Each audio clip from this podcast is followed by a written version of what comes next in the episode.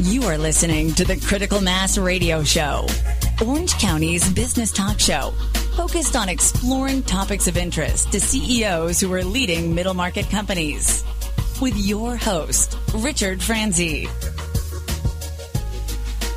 Welcome to today's episode of Critical Mass Radio Show. I am your host, Rick Franzi. Our audience demographic is 98% business owners and executives who listen to learn from the experiences of our guests. If your firm is interested in reaching these top decision makers, then advertising on our radio show may be the answer. Each month, our sponsors gain valuable exposure through their support of our show. Last month, we delivered over 30,000 highly targeted sponsor impressions. If you'd like to learn more, then contact our advertising department at 949 887 4104. 949 887 4104. All of our shows can be found on our website, criticalmass4for business.com. Okay, as promised, our second guest is here in the studio. Bruce Conklin is the founder and managing partner at the Fidelis Group. Bruce, welcome to the program. Well, thank you, Rich. Nice to have you here. Let's talk first about you. Give our audience a sense for your background, kind of your professional experience. Well, really, over the last 21 plus years, I've been in the crisis business. And what that means is you get, you're usually introduced through bank groups, through their special assets or bankruptcy attorneys, and they're usually companies that are struggling. And they've got a limited runway. And of course, the first job is to make that runway longer so you Right. have more options. Right. And so that's what I've been doing for more than 20 years now. How did you get involved in that area of business? You know, it's funny. Uh, I was in the real estate business from 75 to 90, and when the S&Ls all got shut down, the real estate business kind of went away. And I was looking for things to do, and I was introduced to this group out of LA and just started working with them, loved the work, and just kept doing it. That's hard work.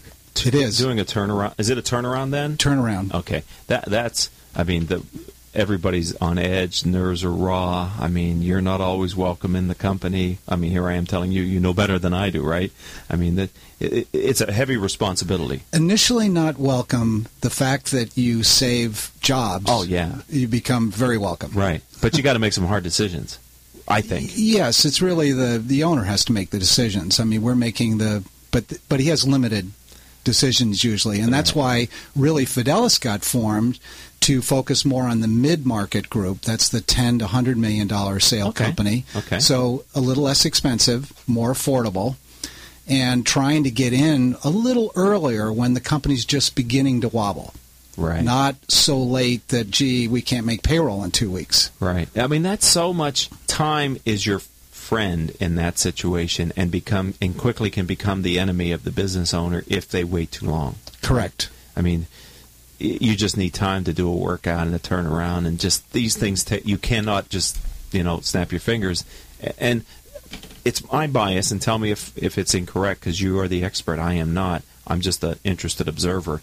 That many times the business owners know what they need to do at some level, but for many times for some reason they haven't acted as boldly as as or responsibly maybe as they should have. Am I putting words No, you're correct. Okay. It's it's you know it's really difficult. I call them benevolent dictatorships. Uh-huh. I mean, the type of guy or gal that starts a company, they either have an incredibly great idea, or maybe they're just a little stubborn and they want their way and they really don't want to work for someone.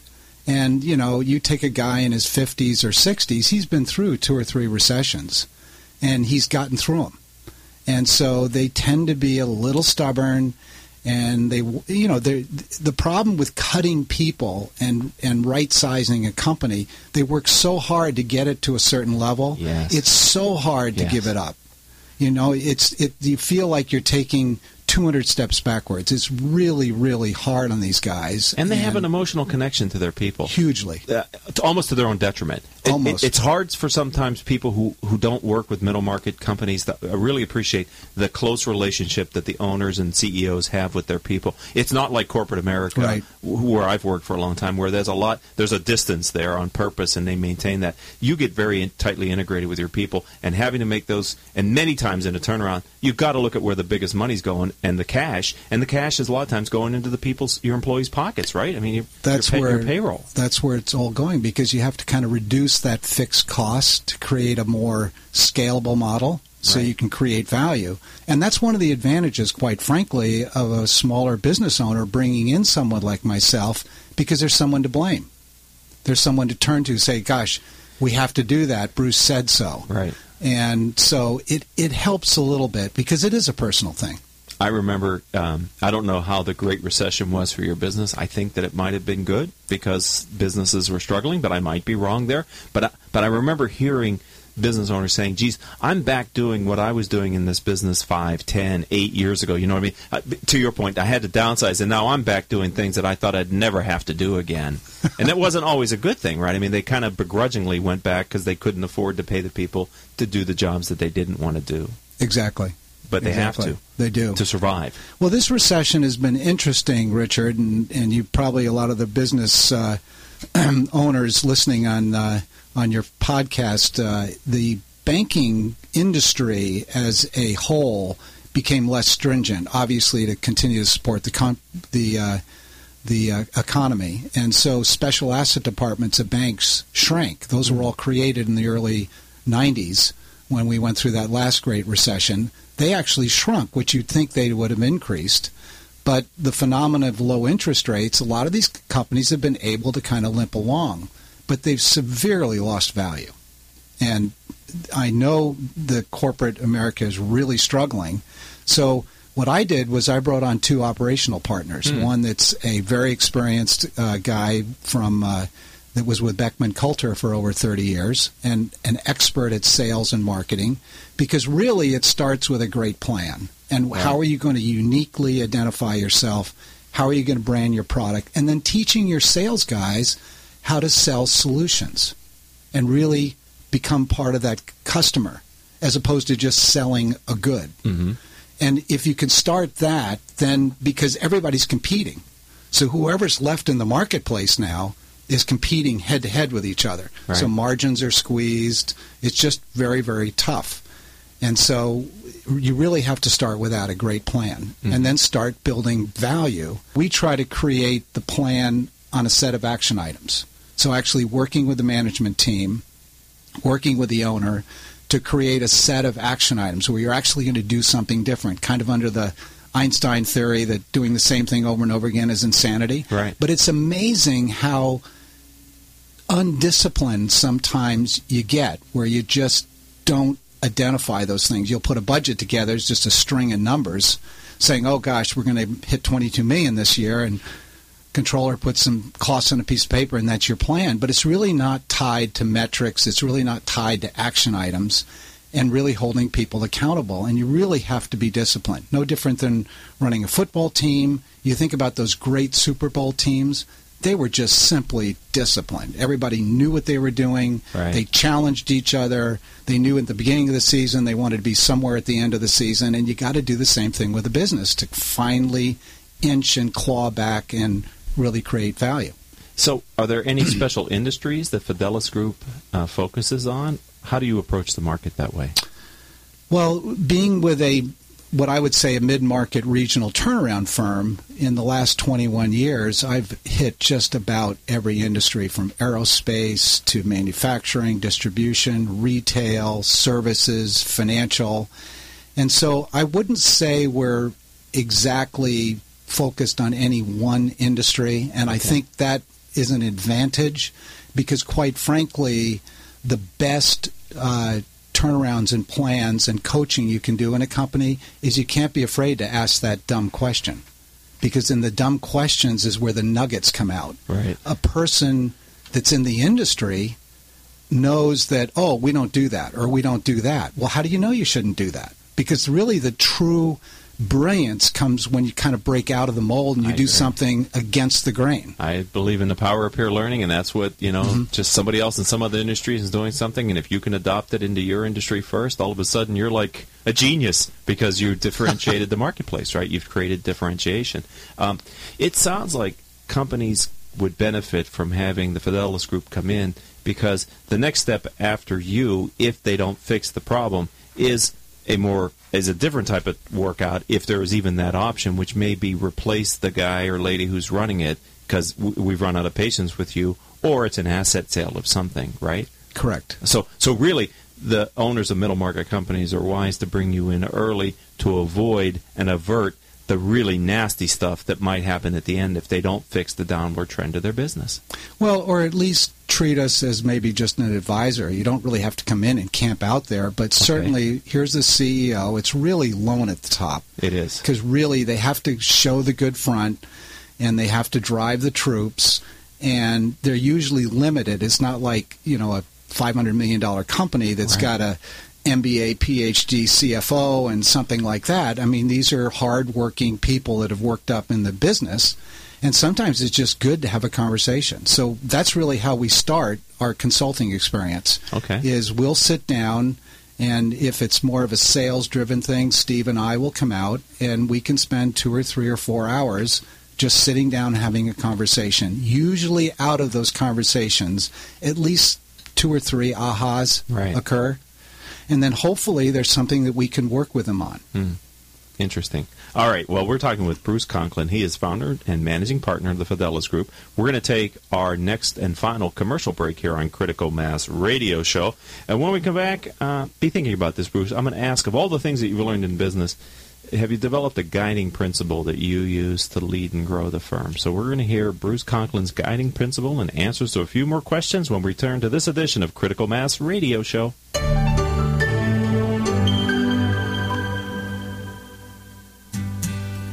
There's something uniquely positive about the word up. When things are good, things are looking up. When you want to go fast, you speed up. And when you're really cheering, you stand up. So when you want to move up, what do you do?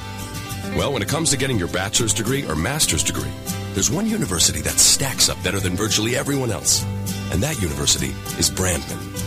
Brandman University is ranked by U.S. News and World Report as one of the nation's top 10 universities for online bachelor's programs and it ranked best in the state of California. Brandman also received top honors from U.S. News and World Report for our online graduate programs in business and education. Plus, our programs are available on ground at more than 25 convenient campuses. So to wrap things up, we recommend you look us up at brandman.edu. That's brandman.edu. And find out how to move up like never before. Brandman University. Move up. Smart Business Network is a business-to-business multimedia company providing insight, advice, and strategy for C-level executives of fast growth, middle market, and large companies. As one of the nation's largest publishers of local management journals, under the Smart Business name, Smart Business Network publishes 19 regional print editions, presents dozens of large and small-scale business conferences and award programs, and produces a vibrant interactive digital media presence. For more information, visit us at www.sbnonline.com. Richard Franzi is a highly sought after keynote speaker on topics of interest to CEOs of middle firms across North America. Richard's talks include Killing Cats Leads to Rats, a fascinating look at how unintended consequences of CEOs' decisions impact their firm's performance.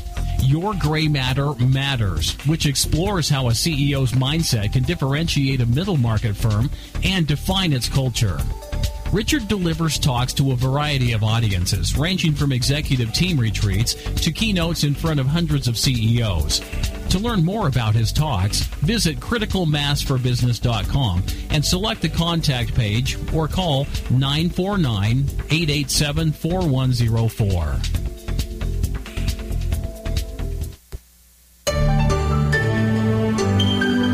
Welcome back to this edition of Critical Mass Radio Show. I am your host, Rick Franzi. We'd like to thank and acknowledge our listeners who download our show as a podcast. You've downloaded over 10,000 shows during the last 30 days. We here at the program appreciate your continued support. All of our shows can be heard live here on internet radio station octalkradio.net or rebroadcast anytime from iTunes, Stitcher.com, and other business-oriented podcasting services. Bruce Conklin, you are our guest, and he is the founder and managing partner of the Fidelis Group. Before the break, Bruce, I was going to ask if you could share your guiding principle with our audience. Well, our guiding principle is to help drive value. Because at the end of the day, whether the company's struggling or whether the company is going out and trying to raise some more capital, perhaps uh, replace their senior lender, or even sell the company, you really want to maximize that value. So, what what is the uniqueness of that company? What is the uniqueness of the product or services they're presenting in order to drive those multiples? And then, of course, can you create a efficient path to profitability? So you could be running at a certain EBITDA run rate, mm-hmm. as all CEOs understand, but with a series of action items, you can convince that investor to give you some credit towards a positive path to more profitability. So it might be eliminating a shift, it might be adding a product, it could be a number of things to create more value. So you really have multiple and you really have EBITDA, mm-hmm. and that's the enterprise value. And so many middle market businesses that represent such a huge part of the owner's personal, professional, their wealth, right? My experience is many times middle market business owners overinvest in themselves. In other words, they take the money and they keep putting it back in the business versus maybe diversifying their investment portfolio. So, so it really clouds their thinking. It must, Bruce, when the business becomes under pressure and the value of their most precious asset is just lower and lower and lower. I mean, that's that creates another place for you must also be a little bit of a psychiatrist or psychologist Correct. trying to help them deal with the reality of this is the way it is. Correct. You know the the problem with the business owner is it's different than investing in stocks and bonds. It's even different than owning your home because there's always the house down the street that just sold. So you sort of know what the value is. right. I think the way the you know the business owner he's independent he got out there he had his great idea he worked his tail off probably took time away from his family and then it gets to a point where he's actually making a lot of income and he wants to spend a little more time with his kids. He wants to do these other things. And as long as he's pulling out of the company what he needs, he really doesn't focus on value. It's not like a public company with a board saying, Mr. CEO, what do you mean you're not hitting your numbers? There's no one really there to discipline and drive them. So I think they really lose concept of what the value is. Mm-hmm. I think most mid market companies actually become lifestyle companies. Okay. It really ends up that way because if you're 50 years old and you busted your tail, why can't you take that golf trip? Why can't you go to Cabo fishing with your buddies? Why can't you, now your kid's 15, why can't you take that? So he's not quite putting that effort in anymore. The problem is the people he's brought up in the business, they're not really professionally trained. Maybe they haven't been, you know, trained up Mm-hmm. So who's really pushing and running the show when he's gone? Right. And I've observed that the di- the gap between the skill level of the owner and the management team in a middle market company it is many times greater than I would expect, or at least that I'm comfortable with. Hugely, because so much of the burden then defaults back up to the Always. owner, and Always. and if they can find key executives who are a generation er, later than them who have that whatever they had when they were 30 to carry that. Because sometimes in my mind the best exit strategy is not selling the business but transferring some of the business to the next generation if even if it's not a family business but continuing to use that as a business that funds your lifestyle. Only you don't have to work as hard. Correct and well, then you, you, give everybody the next generation of business that they can grow. Well, you could form an ESOP, for ESOP, instance. Right. Now, the ESOP has to be valued every year, so now you do have a barometer. Okay. Are we gaining? Or are we losing? Because there's an appraisal done in the business. Right. So, you know, part of what I would do with an, a business owner is ultimately there's going to be an exit strategy or there's going to be a recapitalization strategy because he wants to bring in some sub debt to buy a competitor, to buy another line, because quite frankly, like Satchel Paige said, you know, don't look back, someone's gaining on you. Right. And the problem is if you have a successful company, and let's say you've built it up to 30 or 40 million sales and you're making money, someone else knows that. And don't even bother looking. If you don't continue to innovate, right. if you don't continue to do things differently, you're going to lose value at some time. Forget about going into a crisis, but why lose the value? Right. You know, I um, I'm working on my third book, and it's about companies that grow their revenue while maintaining or improving their profitability as a percentage of that revenue. Because in my experience, that's sort of the holy grail of growth for middle market companies. Correct. Versus growing your revenue and reducing your profitability, because sometimes we say, "Oh, that's just I'm investing in in front of the revenue, and I'll get that back in two years." But unfortunately, many times you don't get it back. You just diluted the value of the business, right? Correct. Um, so you must see businesses that are not only shrinking their revenue, but shrinking their profitability as a percentage of that revenue. too, Absolutely. right? And that is a that's well, a- costs have been going up, and they can't raise prices. No one's really been able to raise prices, but Right. they know costs are going up. We we know that. I mean, Right. in, fli- in spite of the inflation, and quite frankly, the economy's growing, been growing what at one and a half to two percent a year. That's not exactly exciting. Right, it's not. Demand is a you know demand can cure a lot of bad decisions. If you're Yes. in an industry that there's more demand and everybody's growing and you feel good, even if everybody's growing twice as fast as you, if you're still growing and you don't know they're growing faster, hey, everybody can be happy. But in a time like we've experienced since the Great Recession of diminished demand, you really have to be careful where you place your bets. And uh, to, back to our earlier point, when your revenue is declining and your profit as a percentage is declining, the really the only thing you can do is attack your fixed costs. Correct. And that is huge. You've got to attack the fixed costs. And that's what we do. I have a thing called current state, future state. So we would help the CEO map that out. And that's part of where you get the path to profitability. Okay. It's absolutely a stunning exercise you go through. And it's very, very eye opening. I'd love to do it with most CEOs. I could just show it to them Okay. and they so would get like it a step-to-step program. step to step process of how you do it and it's so visual and so easy to understand and you can actually have action items and then then you got to create the metrics and then Right. you follow the metrics matter of fact if you have dashboards and you have metrics and you build your budgets from the metrics as opposed to just a financial statement pushed out for the bank you you know You week to the, week You said the key thing for the bank. Many times they don't even do it for themselves. They just do because they have to It's- qualify for their loan. it's always for the bank. Yeah, But you know, if you're monitoring your metrics, you know exactly where you're going to hit right, all the time. right. And the and the more you sample the metrics, the interval, the tighter the interval is, the sooner you know you're in trouble. Absolutely. And you can make adjustments. And you can make and you can't hide from it.